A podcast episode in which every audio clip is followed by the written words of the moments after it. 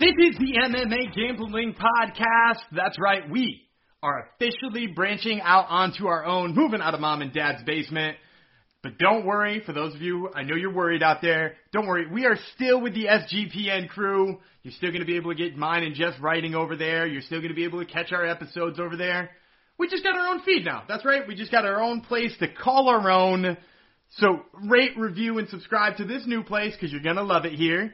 I, of course, am Daniel Gumby Vreeland. The man with the dad jokes, Jeff Fox, is my co-host on the show. And twice weekly, we hit your ear holes previewing upcoming UFC fight cards. And, and we take a, a special slant to it. We tell you who we would pick in every single fight on the card. That's right. Every single fight on the card, we break it down and tell you who you should stick your $100 on it. Because if you're a true DGen, you're going to put $100 on each and every fight. But because we're twice weekly, we're not just previewing upcoming UFC fight cards. We also give you guys a recap. We tell you how we did the week before. We give you perspective matchups and who these fighters should go with next. We also give you guys news, breaking fight news. We talk about odds for future fights.